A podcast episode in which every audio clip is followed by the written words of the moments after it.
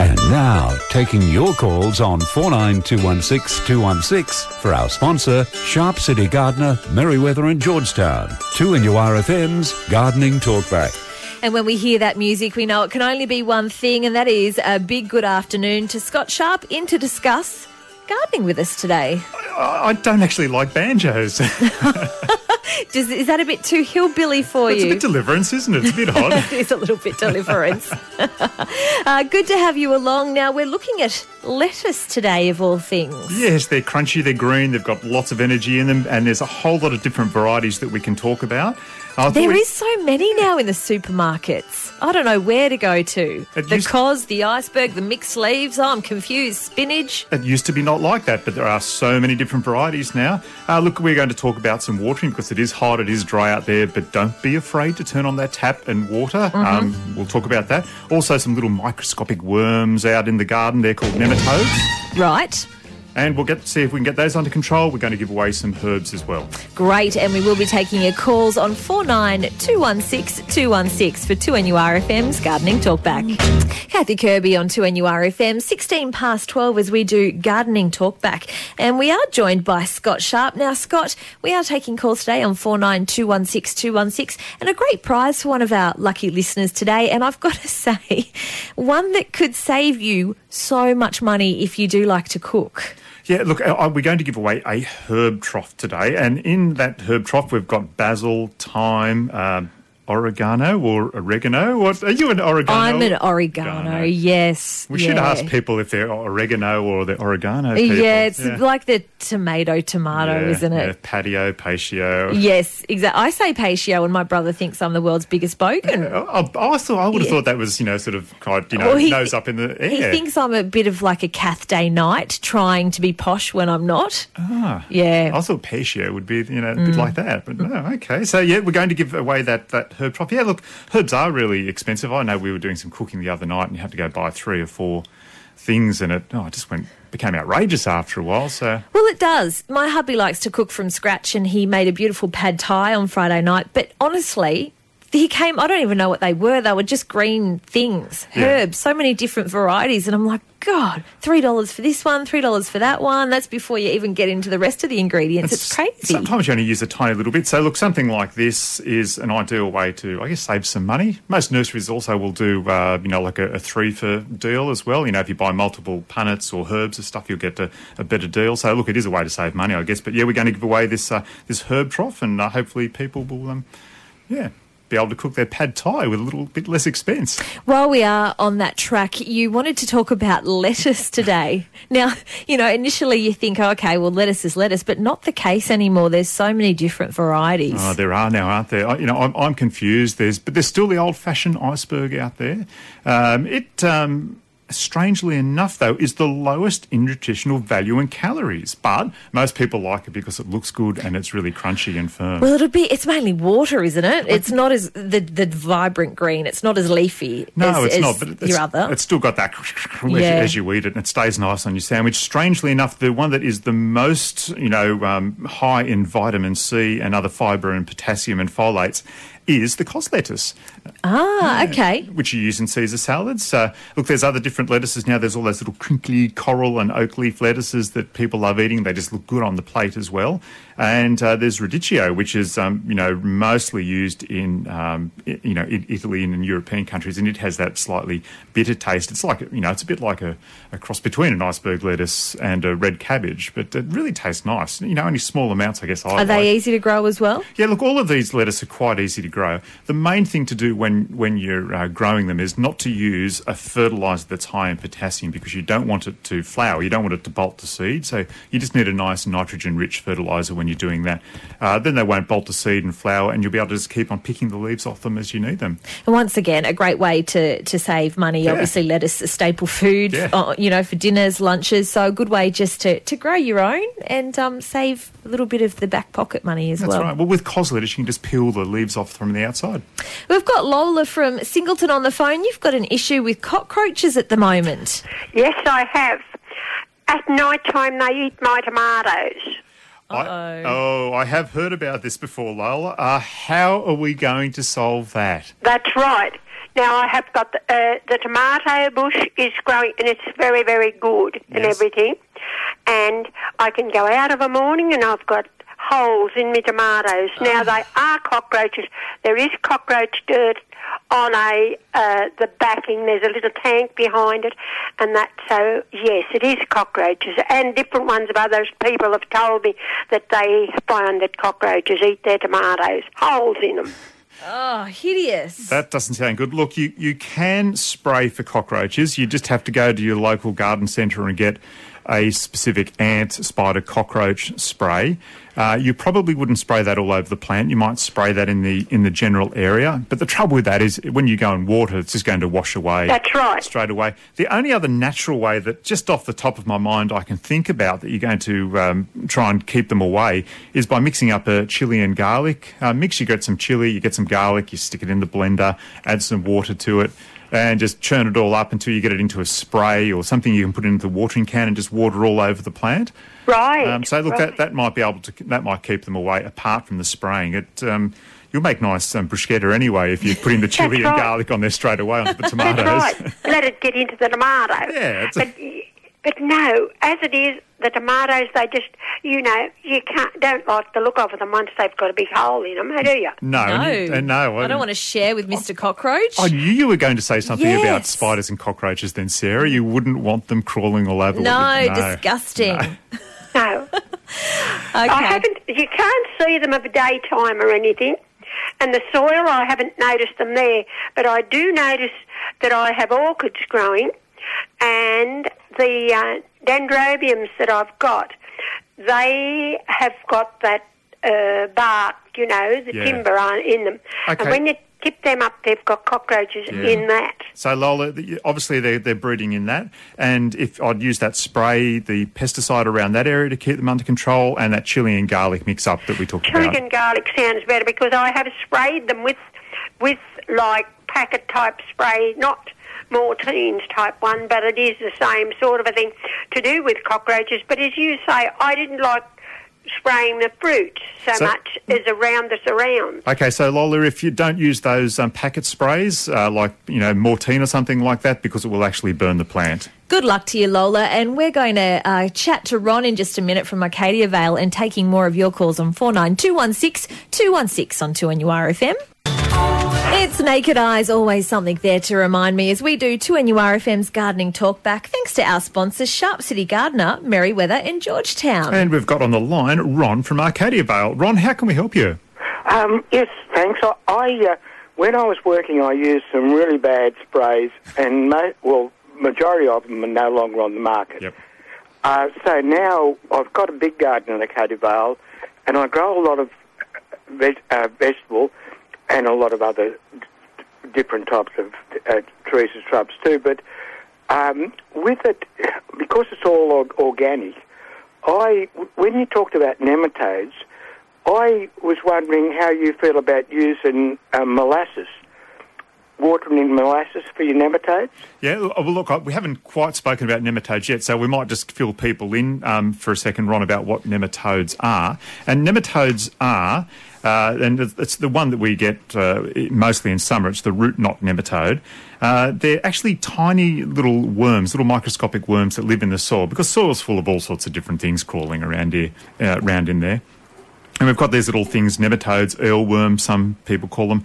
They go in and uh, they start to feed on uh, and attack the root system of plants. And what happens then is that the root system sort of it forms a little callus, a little mm, like little bump on its root system. Little and- notch or something. yeah, and, and then once it gets hot in summer, then the root system's not working to capacity. It can't suck in the moisture that it needs. So the way people often find out about nematodes in the soil is the first thing they see is that their tomatoes, for instance, are wilting. Uh, you know, all their um, uh, cucumbers, or you know, um, potatoes and things like that, because that's what they mostly get on those sort of plants. And they see that sort of wilting, and that's when they all of a sudden realise that they've got nematodes in the soil. And in the old days, and so you pull a plant out and you go, what are all these little nodules all over the roots of this plant? And they're nematodes. In the old days, there used to be, like Ron was just saying, some really bad chemicals. One was called Nemacur. and you'd sprinkle that into the soil. It'd glow green for a couple of hours. Oh, no, God. I don't know. it was pretty bad, and it would get rid of all those little micros- microscopic organisms in the ground, which isn't a good thing because it's like you know napalm. I guess it's just sort of blanket getting rid of everything. When in Mm. Killing fact, everything, In yeah. fact, there's good things in there that need to be um, looked after. Uh, so look, now we don't have. Um, you know, really a way of getting rid of nematodes in the soil. Uh, the best thing to do is, um, again, like Ron was saying, is to try and have a really good, rich organic soil, have uh, manures and mulches in there, because then you have the nematodes, but you also have the little other little things that attack the nematodes and keep them under control. Uh, you can practice uh, crop rotation, so you just get your crops and move them into a different area each year, so that they're not going to uh, uh, not going to become prevalent in one particular area. And if you do find nematodes on your plants, don't sort of dig those back into the soil. Pull them out. Stick them into a plastic bag, get them in the garbage, and get them away and out of the area. That's the only way you'll try and keep it under control. Another way I've heard about is to get uh, mustard seed and uh, grow that into the area and then just let it die down and dig that back in as a green manure. And it actually releases that, you know, the mustardy taste that we get, and that helps keep the, the uh, nematodes away. Now, Ron, what, what was your suggestion? Your suggestion is to Um, I had read somewhere, I have got a lot of literature on gardening, and I heard about uh, two different alternatives. One was molasses, water molasses in, and the other one was uh, French marigolds. Uh, look, I, I think that both of those methods would help. Uh, I haven't heard about the molasses one myself. I, I'm just trying to think why that why that would make a difference. I can see why the, the marigolds would make a difference. That's the companion planting idea that you stick in those plants into the soil. They release you know certain things that uh, keep them under control. And I think that's the idea of the mustard seed as well, that it uh, releases certain chemicals back into the soil that the nematodes don't like. It may be, Ron, that molasses has, uh, you know, some sort of uh, chemical that the, the nematodes don't like. So that could be a way of getting rid of them as well. Yeah. Thank you for that. Um, and, and just one other, uh, I won't hold you, but one other question. Well, you talked about uh, uh, a lettuce bolting. Could you give me an idea how you can stop beetroot from bolting? Oh, look, again, I would not be using uh, fertilisers that are high in potassium. Uh, so you're just using nitrogen rich fertilisers. So, for instance, with beetroot, uh, you want the roots to be very healthy on that because that's where the, the crop is. I would probably just be almost using sea salt or, pre, you know, predominantly using sea salt. I have got some, yes. thanks. Yeah. So I predominantly use sea salt on those sort of root crops and stick away from the high potassium uh, fertilisers that you might be able to get. Thanks, Oh, Ron. good. Some really good suggestions there. It's a bit long winded, but we got there. Yeah, no, I thought thought it was quite very much. interesting. Thank- yeah, Oh. I re- really enjoy your program, and thanks very much. Oh, thank you, Ron. Here I am thinking a nematode is some sort of fungal infection you get on your foot. Oh. So you know, I found this quite quite uh, Hey, educational. I keep my shower clean. We are taking your calls for 2NURFM's gardening talk back on 49216216. Narelle, you there? Yeah, Here she is. You've got a, an issue with your cockroaches. yeah. I had the same problem with the lady that talked before with the tomatoes. So I put a cockroach bait on the base of the tomatoes and it helped heaps. Look, that's that's probably another good way to use it. You can go and get those from your supermarket. You know those cockroach baits where they, they go into and they eat away and um, and off they go and die. So yeah, I think if you employ a whole lot of different uh, methods, like the lady before uh, Lola, she had uh, pine bark around her orchids, and obviously the the cockroaches are going to love living in under there. So try and get rid of anything that you know where the cockroaches might live. Um, maybe try the chili and garlic spray like I suggested, and now Narelle's come up with just get the cockroach bait from the supermarket and put it in there. Why not? So we just put it actually around the, the plant. Is that Yeah, what we're put I saying? put it at the base of the plant and I sprayed um, cockroach spray, you know, uh, Mortein spray just around the tin where I've got my plants, planted in the tin, and it's, it's helped heaps. Yeah, I, I, look, I probably wouldn't use the, the cockroach spray necessarily Yeah, because that yes. yeah that's going to eventually go down into the soil and build up. But I think the idea of the bait because it's not going to leach into the soil or anything, it's going to be quite safe to use. Nothing else is going to go in there and eat it, so why not give that a try? Yeah. Yeah. All right, Narelle, thank you very much. That was just that one, just a suggestion. You don't have a question for Scott? No, no, that's all. I was just telling that now about the, tomato, the tomatoes and the cockroach bait. Oh, well, thank you very much. That is a good one. We'll go to Michael then from Adamstown Heights. And Michael, what's your question today for Scott? Hi there, Scott. Um, I've uh, invested in uh, several uh, rotary composters. I've got one with mixed material in it, another one with grass, just grass in it, and another one with just prunings in it. I'm just wondering, is that the right way to be doing it? And the other thing I was going to ask, do you know anything about bokashi and worm farms? I know a little bit about worm farms. Mostly Mm. what I know about worm farms is that the stuff that comes out of them is really good and makes the plants grow quite well. Uh, so, uh, look, that's about all I know about worm farms. I've never really, I've only ever seen them at work um, where we've had one on a test case and we were getting the juice out of that. And we were, uh, we had some other test plants that we were giving just normal water, normal fertilizer, and one we were giving the castings to. It just bolted ahead like you couldn't imagine. I was just blown away by how good the worm castings were using it, Wow. uh, making up that, that liquidy mixture and pouring it on the plants. They just went crazy. Uh, I think it was a great idea. Now, as for your composting, I think you're probably uh, best not. Are you adding anything into that, Michael? Are you getting some other organic matter in there, some lime in there to try and break it down, or I've put some blood and bone in, and I put some bokashi. Um, it's like a, I suppose it's, it's almost like a grain Yes. type of material. We often get Um, people coming into work who just want to buy uh, almost about like a bag of potting mix, um, but they want to get an organic potting mix because they want to know that all those all those good little things, like even the nematodes that we were talking about before, Yeah. are in there in the soil, and that's what starts to br- help break the the, uh, the compost down. Uh, so with your grass clippings, I think that that's very difficult to break down just by itself like that. You need to have something else in, into that. Um, you probably even mix some of the prunings back into it.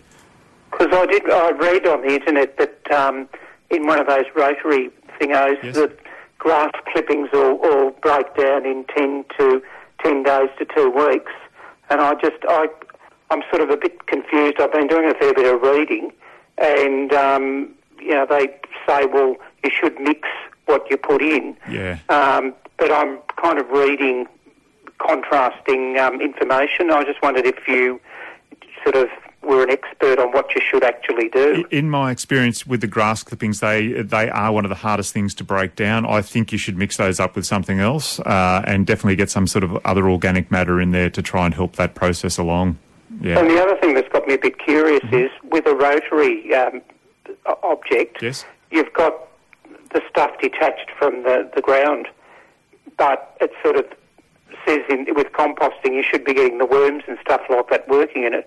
I'm just wondering how that happens when the, the material isn't actually touching the ground. Well, I, I, that's why you that's why you have to add something into it to start that process happening. Uh, even when when you've got a compost bin that's still sitting on the ground, it's not necessarily that the worms come up from the bottom, but you add the worms into the top and you add that other organic matter into it to start that, that heat and that that that, that movement around in the. Uh, in the material that you've got in there. So, look, I, I wouldn't be concerned that you got the rotary ones are fantastic because you can just turn them over and you Yes. get that, that movement around. Uh, but look, definitely uh, go and get some organic matter to get in there and get that process happening for you. And what about Bokashi? Do you know anything about that? Look, I'm so, I'm sorry, I don't, Michael. Oh, Thanks for your call, Michael. When I was a, a little girl, Scott, I actually um, had a worm farm, and my dad used some of the worms to go fishing, and I was Oh. I started crying. I was devastated Did when I found little, out. Did they have little names or anything like that? Don't put it past me. I had Ru- Rupetta. The, the chicken. I don't think I went as far as to name the worms, Worms. but um, yeah, no, I was absolutely devastated. They were my worms, and he used them to go fishing. Well, it'd be hard to pick the, the difference between the boy and the girl worms. Yeah, it was. There's not one. Yeah, because they're hermaphrodites. Yes. I remember that. Uh, now we've got Roz on the line from Rutherford, and Roz, you've got a question about rhubarb. Yes, um, I want to know what to feed it. I uh, I know uh, potash for fruit and flower. Yes. And I've been putting banana skins under, Yes. but it made it wilt. So I dug them up Yeah. and put them under my um, chameleon rose, and it's going hell for leather. Yes. Um, but I want to know if uh, just a slow release fertiliser for rhubarb. Look, I, I think that would be fine. I again, for something like that, where you only want it to be a nice leafy, stalky vegetable that grows, you don't want anything else happening to it. Make sure that the fertilizer that you get is nitrogen rich. So the best thing mm-hmm. to do is to go to your local garden centre and just ask. Oh, you've got some. Oh, okay. Well, go out, yeah, have a have a good look and see see what you've got, and just make sure that it's high in nitrogen. You don't want something Yeah. that's well, I was amazed that the banana skin um, made it well because I know I'd only put a little bit in um, to try it, but it made it well. Mm. Yeah, As that, soon as I, that's really unusual because putting a putting a banana skin in is one of the safest uh, sort of fertilisers that you can use. People often do that in stag horns and elk horns and, and native um, orchids and things like that because it is a nice, safe fertiliser. Uh, look, at, sorry, go I do that. I do that with my um, chameleon rose, and it's twice as tall this year, and it's got four times as many buds on it and flowers on it than it's ever had. Excellent. Yes, excellent. Because the, the banana skin has got a lot of potassium in it, so it's always And good. the, yes, it- It's always good to hear about these sort of natural, uh, you know, fertilisers Yeah, that you go out and use in the garden. Uh, Look, I can't see the point of buying p- potash when I eat bananas and pears and can Yeah. use them. true. You, not everyone might be as healthy as you, Roz. They might not have the banana No, peels at no, home. But you know, you know when you were talking about the um, chili and Garlic my grandfather, and he's been gone for years.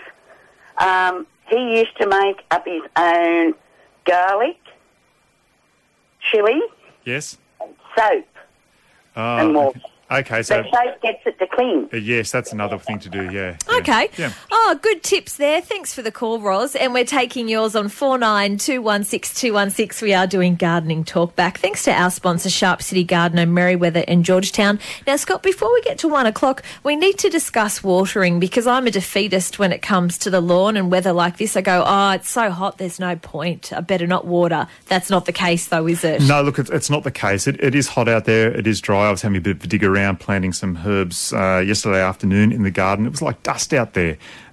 But you can still water. I think uh, an old wives' tale has sort of started to generate in the last few years, especially since that last drought that we had, that, you know, you shouldn't go out and water in the middle of the day. And I always was told that it can burn the grass. Is that not true? I I don't think that's true. Fair enough. I wouldn't be going out and turning on your sprinkler system in the middle of the day No. and just having it chug, chug, chug around No. and all that Irresponsible. water. It is. It's just evaporating into the air. Yep. But if you've got plants out there that are stressed, if you've got grass out there that's stressed, uh, you go out there with a hose and you do very direct watering in, around the root system of that plant.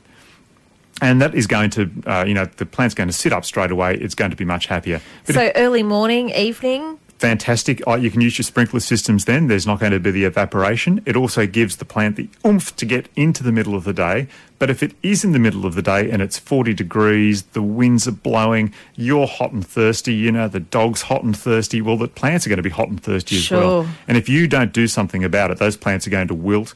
They're going to start to go into meltdown. The cells are going to start to die. They, they will. They'll, they'll, they'll just, you know, they'll go away on you. So be proactive and actually go out there in the middle of the day with the wa- watering can. Yeah, but water down around the root Yep. system of the plant. So not all over the plant, because then you, you may possibly get burned. But if it's going onto the ground, soaking in, it's going to help it through the day, through Yeah. that hot afternoon. Why Good not? advice. Yeah. Absolutely. Taking more of your calls next, we do have a free line on 49216216. 216. Tin Tin Toast and Marmalade for tea on 2NURFM 10 to 1 as we talk gardening talk back with Scott Sharp and we have Jan on the line. Hello, Jan from Macquarie Hills. You need Scott's help in identifying a tree. Yes, please. Go ahead, Jan. Um, there's a tree that's in flower now. It's it's got a yellow flower on it, and it's got a perfume, and it hangs down like a wisteria tree. Somebody said it was a golden train tree. They said, but I've never heard of that. Yeah, it's a, a golden rain tree. No, they said not rain, it's train or something. No, no, no. no, no, it's definitely a golden rain tree. Oh, is it? Yeah, yeah. And I think, uh, is it uh? But we won't go into that. If you look up golden rain tree, you should be able to find that, that Well, plant. somebody said cassia, cassia fistula or something. It's got on the thing. Yes, and there, there is another tree that looks very similar to that as well. So there's the golden rain tree and the cassia. So I would, it's going to be one of those that's out at the moment. And what's the um, root system like? Are they, you know, very vigorous? Well, it gets into a fairly large tree. So, Yeah. my, look, my advice to people when they're putting in a tree is if you put in a big tree, it's probably going to have a fairly big root system in underneath it. So a tree like that, you're not going to put, you know, very close to your house. Uh, you know, you'd want it between, you know, eight to ten metres away from your house at least, right, and keep yeah. it and keep it away from pipes. Uh, so yeah, look, uh, my, that's always my rule of thumb that a big trees, you know, it's going to have a, a root system sort of equal in under the ground to keep that tree upright when it's blowing around. Oh, in the yeah, wind. yeah. So they said it grows fairly tall. Up to seven metres, I believe. yes, Yeah. oh. So it the hasn't got to go down that far. has it? It does- No, look, uh, they don't necessarily go down seven metres, but a plant that big will have a large root system. Yeah, so, right. Yeah, so Rightio then. that's all right. Thank you Yeah, for that, Jan. thank you, thank you. So, Bye. what's the proper name for it? Do you know, Oh, Scott? come on, come on. it starts with a K. Colrucci. Co- I did say that. Yeah, I said yes. Colchinuria, didn't Yeah. I? I did, yeah. But I- yeah, paniculata. Uh, but, but I was being deliberately vague about that because a long time ago when I studied Latin, I failed. So Fair enough. Yes. Yep. Fair enough. That was an interesting question. I did say Colchinuria. You did. You did Yeah. really well. When I heard yellow tree, I thought, oh, it's a wattle tree. no, not But quite. Jan was convinced that it was like the 3801. It was a golden train in Oh, the tree. that was yeah. fantastic. Uh, and we've got Rosie from Colette on the phone. Hello, Rosie. Oh, hi. What's your Hi, Scott. question? How can we help you, Rosie? Um, I've got a gloxinia, Yes, an indoor plant, yes. and I've had it for a number of years, and it just keeps coming up. It's the most beautiful thing. But um, I put some cow poo in the soil to before the season, and the leaves all went um, dead, sort of like they stayed stiff and upright. Yes. but they just drained of colour. They became a rusty colour, and there's no caterpillar or So what you've what you've done, Rosie, if it's you said it's an indoor plant, so it's, it's in, inside. Uh, it's probably in a pot, I would guess. Yes. Yep. So what you've done, unfortunately, by using that cow manure, is you've fried your poor old gloxinia from the inside out. Oh, Yeah. Oh no! So this you've is. given it the electric chair. Oh, oh, isn't that horrible? But you can't. You you have to be careful about using fertilizers like. can I save it? you- you can't, can't use heavy um, fertilizers like manures in pot plants because the root system's contained, the pot's contained. It's going to burn it. You're literally sort of going oh, up from the inside and just frying it from the inside out. And if you'd watched it, can't save it, Scott. look, you probably can't. I would just cut it back, continue watering it, scrape any of that cow manure away that you might still have on the surface of the pot, and then just try and uh-huh. leach that through and see what happens. And the other thing is, when do I prune my mango? Yeah, look, you prune your mango. Uh, not right now because you've still got plenty of fruit on it. No, it's finished fruiting. Oh, it has finished fruiting. Oh, the one down Yeah. the road from us is still full Someone of fruit. came and stole it all. Oh, well, Oh, that's a way to forget it finishing fruiting. The one down the road from us is dropping its mangoes on people's cars at the moment. Oh wow! Yeah, so uh, look, usually you they're do. so expensive at the moment. Yeah, So but they're luscious Oh. and homegrown. they're gorgeous. So usually you do the mango or any um, fruiting plant once it's finished flowering and fruiting, then you can go in and give it a prune. The only thing I'd say about mangoes is that if you give it a prune now, uh, any new growth might, you know, it'll start to come back once it's cold in winter and then it could burn off. So often when I'm doing mangoes, I will wait until, you know, like late July, very late July, almost, righto. almost when it's August, and then give them a prune back then because any new growth that comes on then won't um, be burnt by those cold winter winds and uh, nights yes, that we, we get. get beauties in the uh, westerlies in the uh, autumn Yeah, so look, oh, I, after winter. yeah, so look, I would probably wait until that late, very late July, August period, so Oh, that any any new growth that comes on then is going to be nice and safe from the cold weather. Thank you, Rosie. And we might go to Liz from Ashtonfield. Now, Liz, you've got more suggestions. This is a popular one for how to deal with cockroaches. Well, I'm not sure if it will help, but Yes. um, what I've been doing is putting, getting an old pair of stockings, cutting, tying at the base, and then actually applying it over the fruit, tying it to the top, which just stops snails, birds, um, anything else that normally attacks our tomatoes, so you don't have to put insecticide all over them. Yeah. I've done it also with my grapes this year, as I was telling your little receptionist, and um, I've had a full crop. It stops the birds from attacking the fruit. Um, I've done it on my cucumbers because we were having trouble with snails and something coming up and having a little munch, having a salad overnight. Um, by putting these old stockings over the The fruit. pantyhose. They've come to the party and helped help the situation. well, you just go and I know a lot of us don't wear them anymore. but yeah, just, you know, a cheapy pair from the cheapy shop, cut them, and then you can recycle them. So as you pick your fruit, you take that stocking off, wash it, and put it away for next year for next year's crop. That, look, that's a great idea, Liz. And the other reason why that works is because it still allows the uh, the fruit in there to breathe, and yeah, it's still allowing. and it still gets the natural elements, And and, even if it's the green fruit, it still has time to expand because of the expansion of the nylon in the stocking. Yes, that and the sunlight's still getting in there, allowing the you know all those natural juices and sugars in the side of the tomatoes, for instance, to ferment. That's why you get that lovely taste. Ah, and you right. don't get that lovely taste with the supermarket ones. Because No. They're, they're not they're not on the vine for long enough to be out there Well, we've got cross lizzies, and we usually have problems. We do the pineapple water um, solution on them uh, over the other past years. This year we tried with the grapes. Well, I've had two years successful with the grapes with the stockings. So this year we decided we'd try it on our tomatoes, and we've had success. We haven't had to spray insecticide or anything like that. That's a very clever suggestion. And you're not reusing the pantyhose. You are definitely buying them for the bushes. Oh, that's that's right. You are getting them for the bushes, not not recycling. Yeah, oh no, re- I just recycle for the garden, but I mean, even just different little flowers. Even I don't know how that would work, but I'm just sort of suggesting maybe that might stop the cockroaches actually climbing Yeah. onto the fruit and I having a idea. nibble.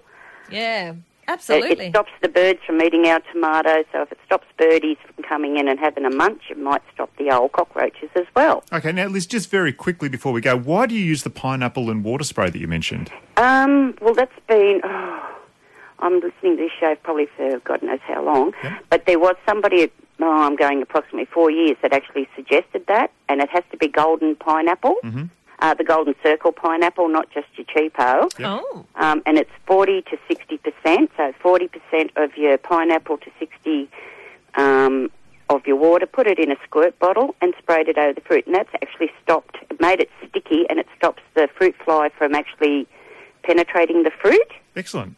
Okay. Yeah. Well, thank you for that, Liz. and we may go to one last call. We've got Gaynor in East Maitland, and your passion fruit has no flowers.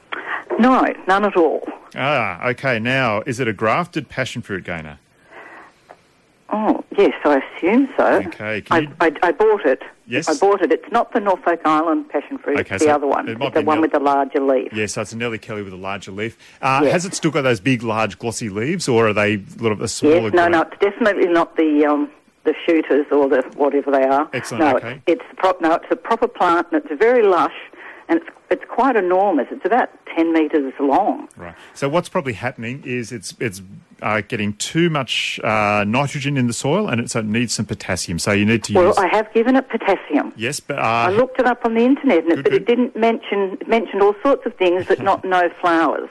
That look at potassium increases the flowering of the plant. It increases the strength of the flowering of the plant, and also the fruit. It's not just a one-off application, though. It's something you have to build up in the soil. So it sounds like your soil might be very rich in nitrogen. You might have been spreading um, grass uh, clippings or something there over time, or Right, could have been. yeah. The, don't use poultry manure. Use No, cow no.